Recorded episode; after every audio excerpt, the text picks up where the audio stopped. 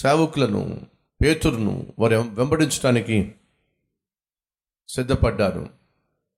పేతురు దారి తప్పటమే కాకుండా తన చుట్టూ ఉన్నవారిని కూడా దారి తప్పించాడు.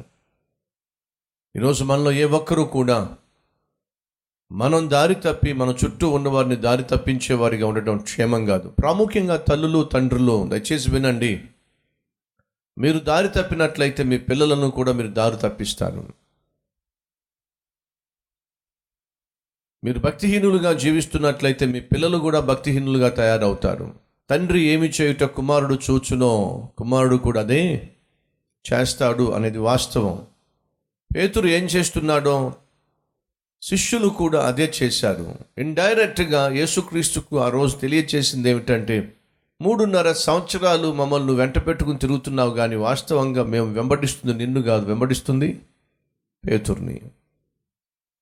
విచారకరము దురదృష్టకరం ఏమిటంటే ఈ రోజుల్లో చాలామంది క్రీస్తు సేవకులే క్రీస్తు సైనికులే క్రీస్తుని కాకుండా మరొక క్రైస్తవ సేవకుణ్ణి వెంబడించేటటువంటి వారిని అధికంగా మనం చూస్తున్నాం మరొకసారి జ్ఞాపకం చేస్తున్నా అది క్షేమము కాదు.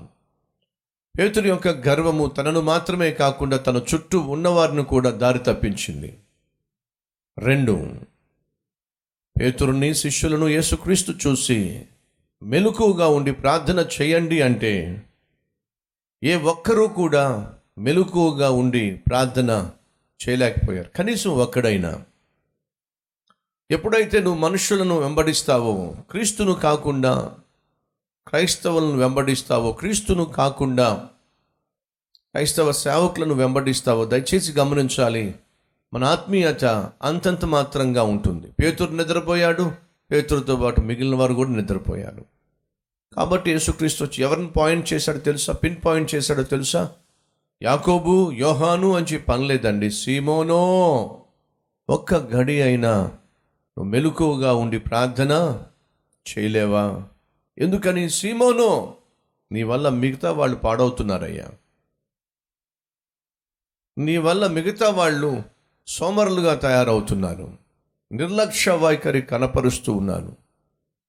తండ్రిగా నువ్వు ఆత్మీయుడు కాకపోతే నువ్వు ప్రార్థనాపరుడు కాకపోతే నీలో భక్తి లేకపోతే నీ ఇంటిల్లో పాది భక్తిహీనతతో నిండిపోతుంది.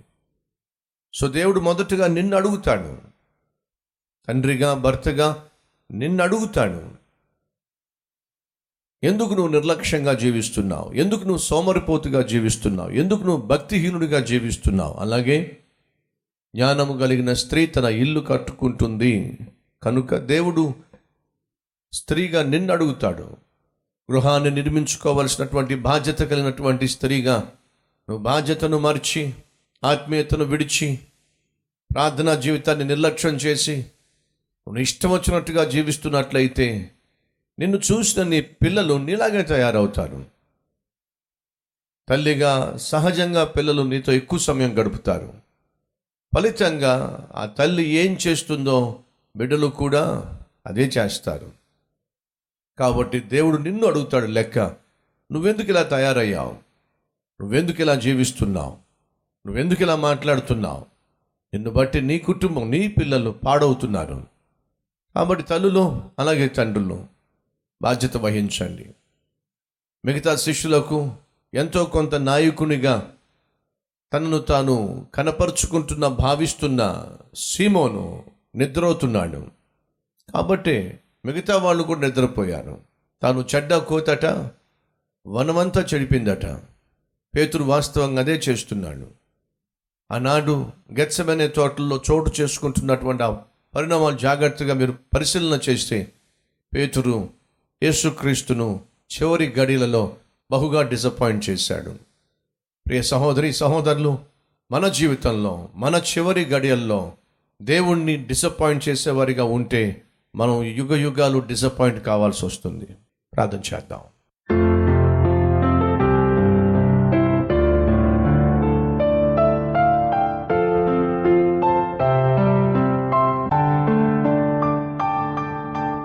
మహాపరిశుద్ధుడు అయిన ప్రేమ కలిగిన తండ్రి.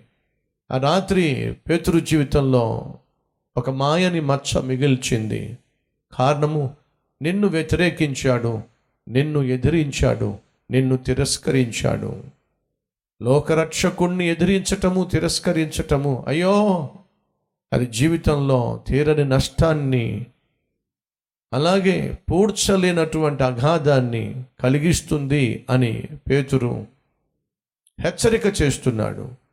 తాను దారి తప్పటమే కాకుండా తన తొందరపాటుతనం వల్ల తన మూర్ఖత్వం వల్ల తన గర్వం వల్ల తన చుట్టూ ఉన్నవారిని కూడా దారి మళ్ళించాడు. అయ్యా నా వల్ల ఏ ఒక్కరూ దారి తప్పడానికి వీల్లేదు. నా వల్ల ఏ ఒక్కరూ నీకు దూరం కావడానికి వీల్లేదు. మా వల్ల ఏ ఒక్కరూ నాయన నీ మార్గాన్ని విడిచి లోకంలో కలవడానికి సాతానుకు సహ సహకారులుగా ఉండడానికి వీల్లేదు నాయనా. ఆశీర్వాదమునకు కారకులుగా మమ్మల్ని చేయండి. ఆశీర్వాదమునకు వారసులుగా మమ్మల్ని చేయండి. నాయనా మేము దీవించబడి మా ద్వారా అనేక మంది దీవించబడులాగిన సహాయం చేయండి. అటు దీవెనకరమైన జీవితం మాకు దయచేయమని యేసు నామం పేరట ఈ ప్రార్థన సమర్పిస్తున్నాను తండ్రి.